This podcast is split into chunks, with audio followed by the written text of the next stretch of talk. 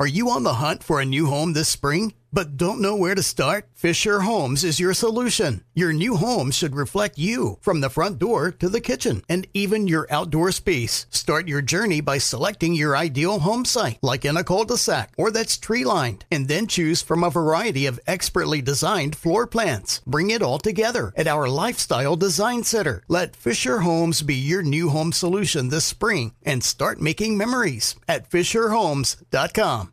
The wait is almost over. Get ready for the 2024 NFL season as the full schedule is announced. Every rivalry, every rematch, every rookie debut, every game revealed. The 2024 NFL schedule release, presented by Verizon, coming in May.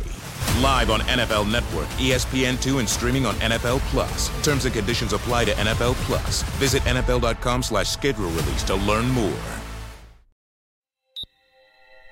Strange Arrivals is a production of iHeart 3D Audio. For full exposure, listen with headphones.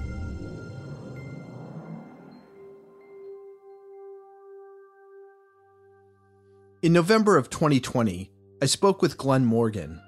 Glenn is a prolific screenwriter and producer involved in writing and producing, among many, many others, the Lore television show, the Twilight Zone reboot, and most notably for Strange Arrivals, The X Files. I talked to Glenn about the genesis of the show, how episodes were written, and much more. Why don't you start by introducing yourself? Hi, I'm Glenn Morgan. I was uh, one of the exec producers of the X Files in the year one, two, four, and then the last two. And how did you, you know, how did you become involved in the X Files? How did that start? Well, I worked with uh, my partner Jim Wong, uh, who are high school buddies from El Cajon, California, um, where probably many people have been abducted. But, um, we were uh, gonna go on some other show, a romantic comedy that was the hit pilot of that season. And Peter Roth, who was the head of Fox TV, had said, you know, he had he had helped us out a lot when we worked at on 21 Jump Street at Stephen Cannell, and he's like, you gotta watch this pilot. I demand that you watch this pilot. And so, kind of, sort of, career politics, we go, well, we'll watch this pilot, The X Files, and tell Peter, thanks for thinking of us, but we're gonna go do this other hot show. And uh, Jim and I watch X Files pilot, and we're like, whoa. And I want to do this show. And everybody said we were insane because we left the other show. And um, but it was just something that I really liked, and we met Chris, and we hit it off, and we're all coming from the same place, from which I expect we're about to talk about. So, so were you interested in in sort of the paranormal and, and UFO stuff before working on the show?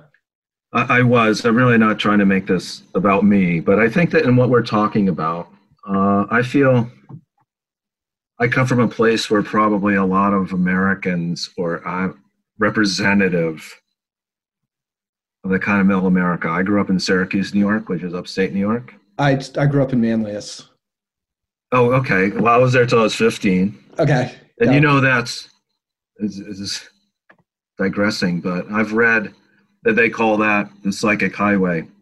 It's a 25 mile swath from Albany, 25 mile wide, 300 mile long from Albany to you know basically Niagara Buffalo. Yeah. And there you had like the Shakers, the Fox sisters, the Mormon uh, origins, kind of. And so there's a lot of that haunted places. And my family, my great grandparents were mediums and all that. So there was always like having seances and stuff. My brother and I are like watching TV, but we're familiar with that. Was always interested in that. I, you know, I can't remember if I knew about the hills before um, Chariots of the Gods. I almost said Food of the Gods, which is a great movie too. But Chariots of the Gods, I was like reading all that, you know, and um, I was into that. And as a kid, whose family was doing that, there was no skeptics. So I just like bought into it totally. All that stuff, I just bought into it. And um, it had always been an interest. And however, as a kid too, my great love was, you know, NASA, Apollo, all the astronauts. And so the true science of that, and I felt that they both merged. The goal to go to the moon, to go to space, the, the poetry of that matched the wonder of what else is out there uh, in that kind of, you know, UFO paranormal area. They had something in common. And uh, then, you know, uh, going, getting older, you know, it was in horror movies and everything, but just like just life changing was Close Encounters, which is like the greatest thing. I went to, when it came out, my, you know, as I was just starting to drive, and my dad was like, "Don't you go to that movie? You can't go drive on the freeway to see that movie." And I did. And I was driving home on the freeway. My dad was next to me. I'm like busted. That's how much I needed to see that movie for the second time. And so all that stuff, I just loved it. Um, then when I get older and you start getting introduced to some skepticism and certainly working on the X Files, the need to be Scully is the first time that I started looking at what's the other side of this story.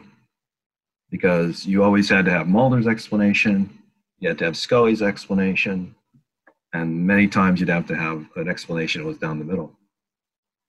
So it was the X Files and having to write for Scully that I started getting a little more grounded, a little more skeptical. So I hope that makes sense. That I think that's where it comes from. But I think you can see it sort of mirrors what was going on a lot with the culture. I was taking a look at some stuff various people had written, and it's like the Monster of the Week episodes, and then there are the mythology episodes. So was the mythology was that thought of as being sort of a multi-season thing to start off with? How, how what was the genesis of that? Like the pilot was UFO, and the second episode is UFO, uh, and then I think it introduced the deep throat, the deep background, and the conspiracy part of it.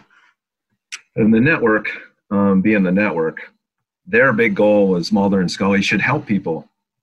You know, every week they should help people, which is like as lame as it gets. And but also they did not want UFO every week what else could it be? And so sitting down, um, the first year was Chris, Jim, and I. Uh, Howard Gordon, Alex Gansa, who went on to do Homeland.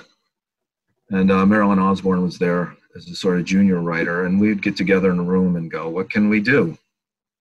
And I think Alex and Howard became more comfortable with doing sort of weird science. And, you know, I just, I, I grew up on Universal Monsters, and I, you know, I love monster movies, and so Jim and I fell into that. Not all the time, but for the most part. And so, if you look at it, the first year there wasn't a lot of mythology. I think out of 22 episodes, five, maybe it wasn't a conscious thing. And for it really wasn't. A couple things what happened was in January of the first season, Gillian became pregnant and so she was going to have her baby in September. And so that was like, well, she wasn't going to be able to work around the first few episodes that we were filming for year two. And so we all came up with like, Scully's going to disappear. And that really began the mythology, the need to tell multiple stories near the end of the first year.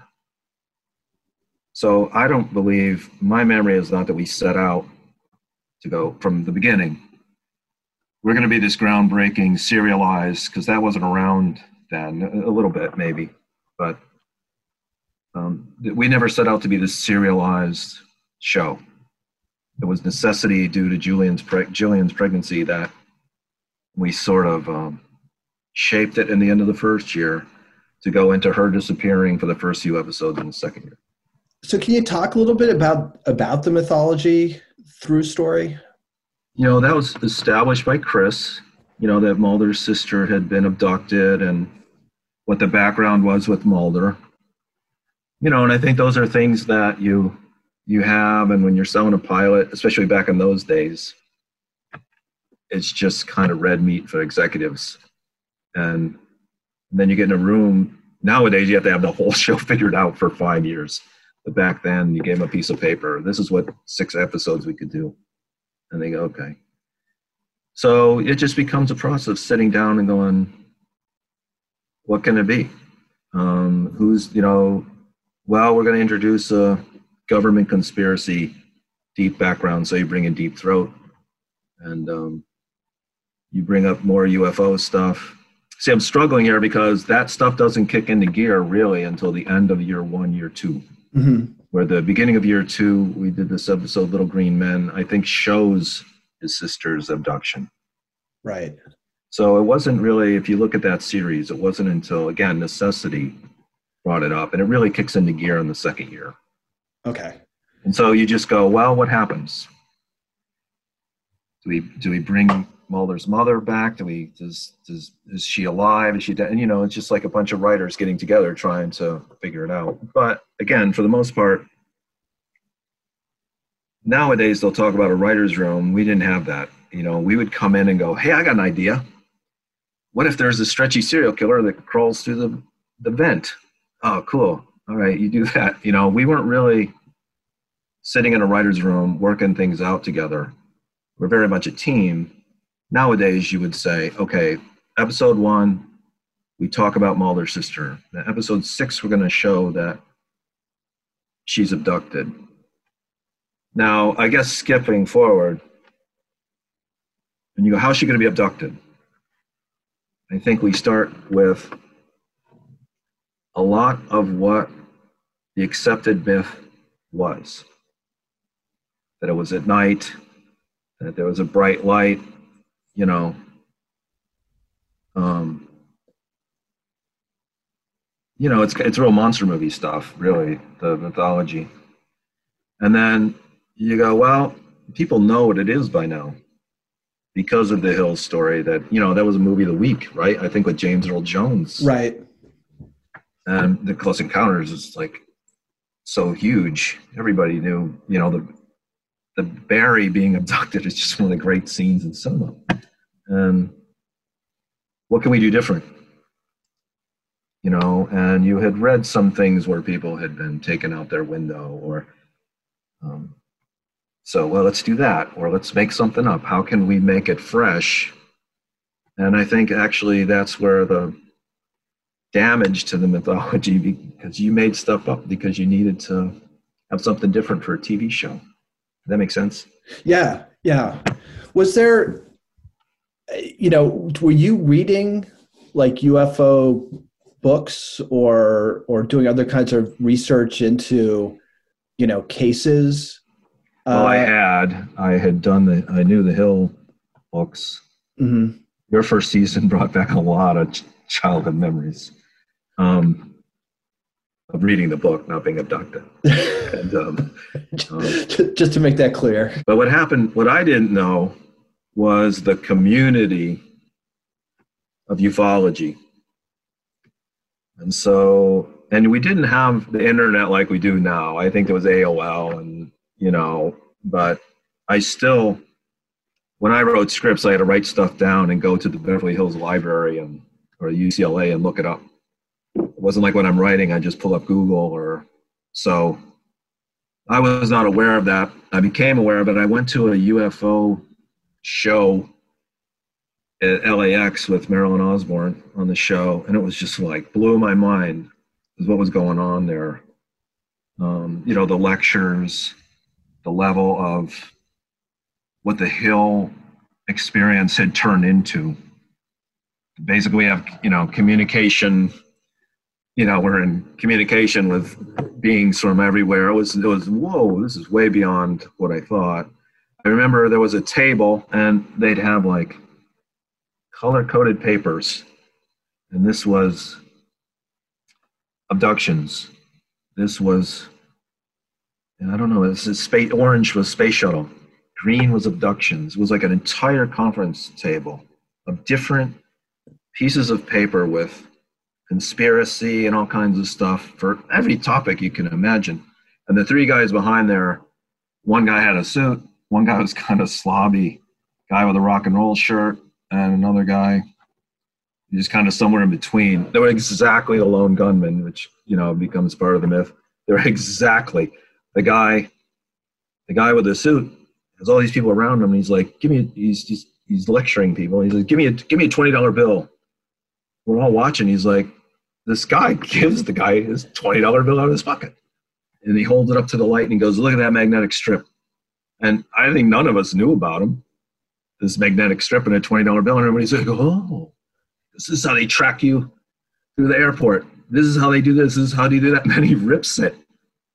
He rips the guy's twenty and pulls the strip out. You know, the guy's bummed out because his twenty dollar bill is gone.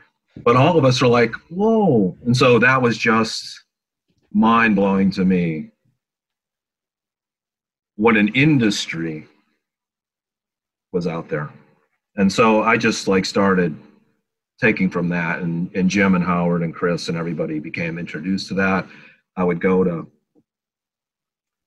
like a hotel, a motel out in Burbank, and I sat there for presentation on UFO ideas and stuff. And I got to say, a lot of it I felt was just too far out from what we were doing. Were there specific things that you ended up sort of going deeper on uh, as you know research or inspiration or whatever for the X Files?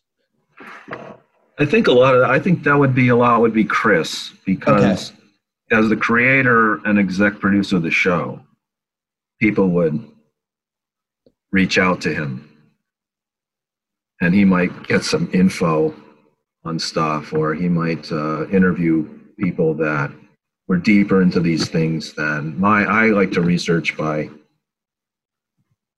sitting amongst all this stuff and watching it. Mm-hmm. You know, just like observing what's going on. I would get um, a publication every Monday. It was called Science News. It was really a pamphlet. It was no more than 10 pages of findings in the world of science that week. There might be a bigger article and just like go through. And so, for example, one week I saw they had an article that I think they had broken the record for drilling into the Greenland ice core. I don't know what it is, I don't remember, a mile or whatever. And they pulled out this stuff that had not seen the light of day for 250,000 years. You know, that had just happened. That was a fact. And then I go, well, what could be in there? What could be in that 250,000? It's like, oh, okay, it's a creepy show. What's creepy? Like, I find worms creepy. Worms, snakes, they don't have arms. Right. They have too many arms, like a millipede. Forget it. I don't want it near me. And so I'm like, okay, oh, there's these worms. And then without 250,000 years of evolution, what would that do to us? And then that part I would make up. I, I don't remember what it was. It gets into your brain and makes you paranoid or some stuff like that. So that's how you make an X file. You take that science truth and another truth, and you try to fit them together by making stuff up. Inevitably, people would go, I read about worms that make you crazy. And I'd say, No, no, I made that up. And they go, No, no, no, I read that in the National Geographic. I'm like, I know you didn't because I made it up. it isn't even a thing that lodged in my head. I just flat out made it up. And it always fascinated me how often people would say, not, I read about the ice core from Greenland or the evolutionary traits of these worms. I heard about the stuff you made up and it's true. And so when I look at these abduction myths or some of the conspiracy theories that are floating around now, you can see where there's bullshit that our people are believing. And um, in fact, there's an X Files where Deep Throat specifically says a lie is a best delivered sandwich between two truths. And I just, you know, that I, I, you know, um, I'm sure I didn't make that up, but that's to me, I always thought the best way to go about the mythology. So if you know that aliens come at night and you might take some other scientific fact, the position of the moon or something, then make something up. That's that's how you did it. That's how I went about it. And I, I see that approach in other myths, contemporary.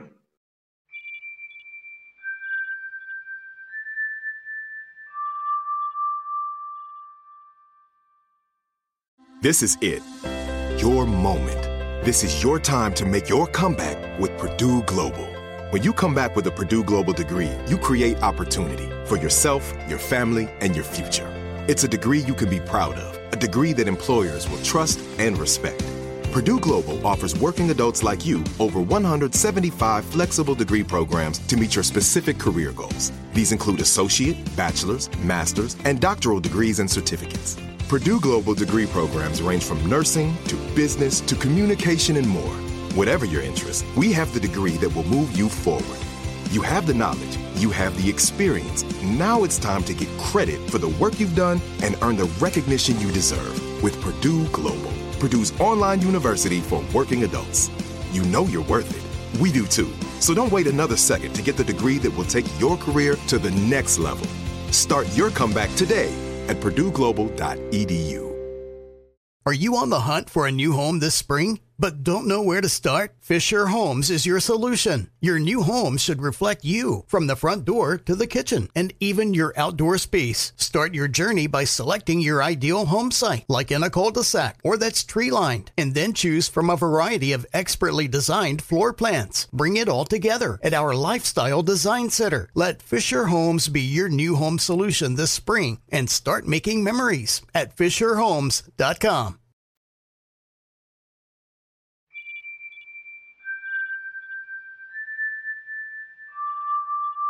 That's really interesting. Your your point about people coming up to you and saying that they'd read about stuff that you'd made up, Yeah. um, and it it reminds me a little bit of a season one uh, talking to Elizabeth Loftus, where she was talking about Mhm. experiments that she did, where you know just by mentioning something to somebody, they incorporate that into their memory. So if they talk to them again, I, I saw I don't think it was one that she did, but there was a, a special on PBS where they'd interview college kids and they and they would bring up this incident. I, I think it was something about like you got, you know, arrested at the mall or something. Mhm. And and they'd be like, no, you know, no, we didn't. She's like, oh yeah, and they they kind of give some details, and the, the college kids would say no. And but then when they talk to them you know six months later and would bring it up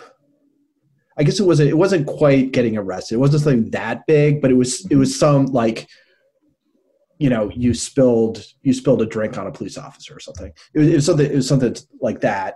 And then when they when they talked to them again the the the certain percentage of the college students would talk about that as though it had actually happened right? So it didn't Right. it didn't even take much.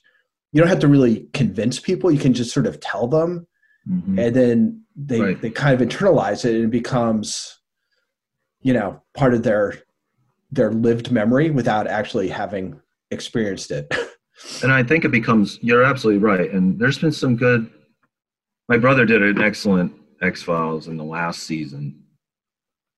It was called The Lost Art of Forehead Sweat, which is all about memory and a lot of the Mandela effect. And, and I know, you know, Gladwell had that thing on revisionist history about memory. And um, I think with the bulk of information, particles with the internet, with crossing cable news, with Twitter, you just get particles and they all get jammed together. And I think like maybe weeks later, you're like, oh yeah, I know, I heard something. It's just a mess. It's just really colliding, and we've lost the ability to go, "Uh, what's your source? Or no, that was debunked. Here's how it was debunked. And you know, a lot of the, the skeptics or debunkers become like the party poopers. Because going back prior to my writing for X Files, if you were saying the hills, you know, saw the ski lift, I'd go, oh, you just don't want to believe it, you know, kind of thing. But it, it may be a thing we were never taught. You know, I, I don't know. I, I think that's the that's the big problem is that we're not coming from a rational spot. how do you think about the X Files as sort of a cultural influence, or or or the X Files lasting cultural influence, and and how people think about things? Because I, I do feel like more than ninety nine percent of shows, like I think the X Files, um, you know, can can kind of change the way you look at things that are happening around you. Um, and I think, uh, and part of it, I think, is the conspiracy stuff. But I think there's also, you know, the the interactions between Mulder and Scully, I think, kind of model a way of thinking about about things in some ways that I think affects the way people. Uh, I mean, I wish it would affect them more, but but affects the way people sort of evaluate things. Um, have you have you thought about that at all, or have you have you experienced moments where where that's become sort of clear? Um, it's it's I think it's beyond all of us that worked on that show. You know, I text a lot with Dave Duchovny, and that's like we're still trying to figure it out. In a lot of ways, you know, we're the last to be able to figure it out because you weren't trying to be this thing. You're just this would be cool, you know. But for me, there's a couple of things I would answer. I think the most brilliant thing that Chris did was I want to believe. Even, you know, Carl Sagan, very rational, science based. I think he'd want to believe there's other life. And so that answers both sides of the coin. Everybody wants to believe and they can find the answer of what special relativity is out what's the next where's all that you know is other dimensions and all that stuff. And so if you're that was the brilliance and why the show could be so popular because it appeals to everybody i think everybody wants to believe. Uh, my feeling about the whole you know it's, it's twofold for me. One uh, i grew up you know loving the monster movies and Psycho and The Exorcist and the Alan Pakula paranoid movies of Klute and uh, All the President's Men and Parallax View and certainly Close Encounters. And so all those came before us. You know, it's like you can say, oh, X Files great. You go, yeah, but all those Twilight Zone, oh man, all came before us. So when Doug Hutchison who played Eugene Tooms in the first season, who was the notorious serial killer. And Doug's not too far off from that character. He said that he was in a, a like a department store bathroom in New York City, and he was washing his hands, and he looked over, and there was a dad and a little kid, and the little kid was just locked in on Doug. And when they're going out, the kid grabbed the father and goes, Hey, dad, it's that creepy guy. And the dad looked at him and they both just leave. And so I feel like, okay, for all those Hitchcocks and Spielbergs that got me, I, you know, that was, you know, play it forward. However, the second thing is more disturbing that if we played any part in the proliferation of this conspiracy stuff, I'd have great regrets because I think it's like ridiculously out of hand. You know, when we were doing that show, it was primarily for entertainment. You know that um, you know there had been conspiracies, the Tuskegee experiments and Watergate, I guess. But for the X Files is for the most part an entertainment, and if you've opened up the door to acceptance of things that are going around now, I'd, I'd really feel horrible. I, I, I, I, that saddens me. Well, I think that was what, when I said before about Mulder and Scully sort of modeling, and that I wish people would sort of uh, internalize that a little bit more.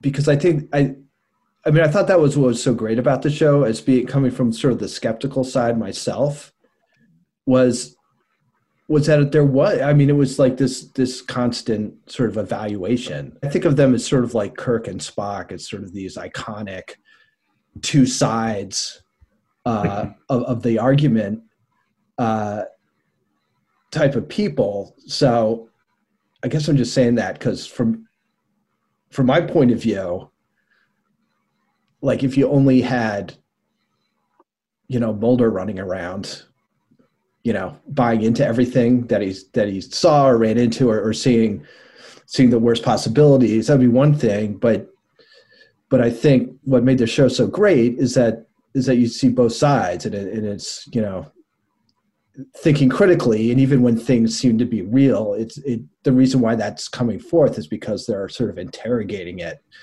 in a way that i don't think people do so what are, are there things that we haven't talked about that you think are are sort of important for people to to know just sort of based on what you know about what I'm what I'm doing in this this season? You know, I I, I think you know I really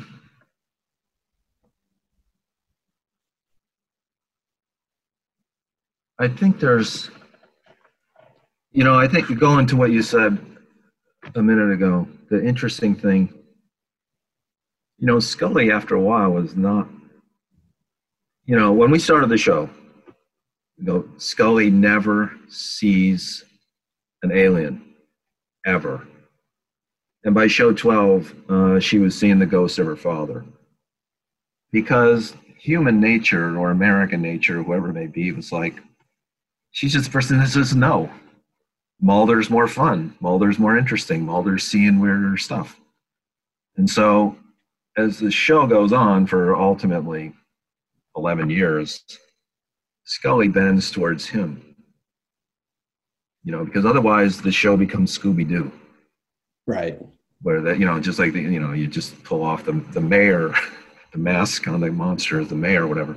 And so that's the thing that you forget is that she did experience these things and leans more towards Mulder's experience, you know, and I think that's the benefit of the necessity of a TV series of keeping conflict and momentum going.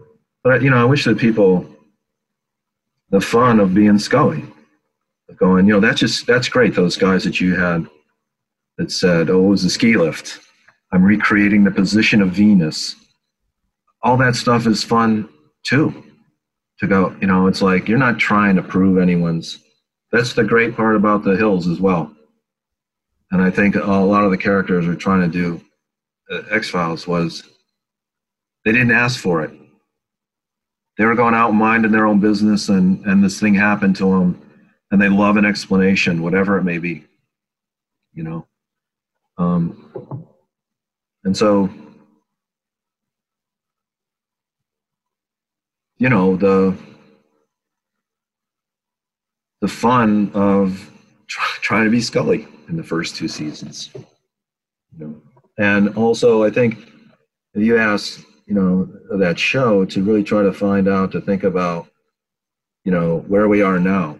You look at the, the mythology in the 1930s, because that's what I grew up. Frankenstein was a scientist, he was bad. The villagers burned him down, burned down the castle, and they got the monsters. Scientist, bad. The Invisible Man, he died. You know, they always come back, but that was like he's bad. Um, in the 50s, the scientist is creating the trouble, but he was also solving the problem, usually by going to the military because that's what the 50s was like. Your trust in government. The 60s, you know, you start getting into the Andromeda strain, and you had Vietnam, and so then it's bad. And then in the end of the 70s, science becomes close encounters, and you made nice communication with the aliens and you had Star Wars and stuff. And like, where are we now? Where what's our own mythology that we we're creating a myth about this pandemic? That storytelling wise, wherever you stand, storytelling wise, if you were doing a pandemic, you would never come up with the head of a country is obstructing it so, what is it about science and conspiracy and everything we're at now, what is it telling us? You know, and I think if if you can use the X Files as a gauge as to try to where were we then? What does that type of show tell us where we are now? Strange Arrivals is a production of iHeart 3D Audio and Grim and Mild from Aaron Mahnke. This episode was written and hosted by Toby Ball and produced by Miranda Hawkins and Josh Thane, with executive producers Alex Williams, Matt Frederick, and Aaron Mahnke. Learn more about Strange Arrivals over at grimandmild.com and find more podcasts from iHeartRadio by visiting the iHeartRadio app, Apple Podcasts, or wherever you listen to your favorite shows.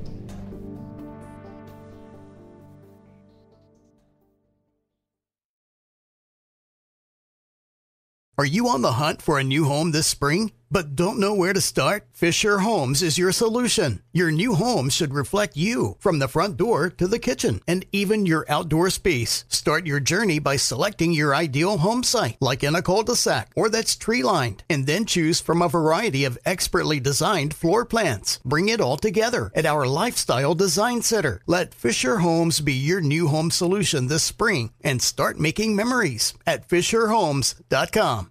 The wait is almost over. Get ready for the 2024 NFL season as the full schedule is announced. Every rivalry, every rematch, every rookie debut, every game revealed. The 2024 NFL schedule release, presented by Verizon, coming in May. Live on NFL Network, ESPN2, and streaming on NFL Plus. Terms and conditions apply to NFL Plus. Visit NFL.com slash schedule release to learn more.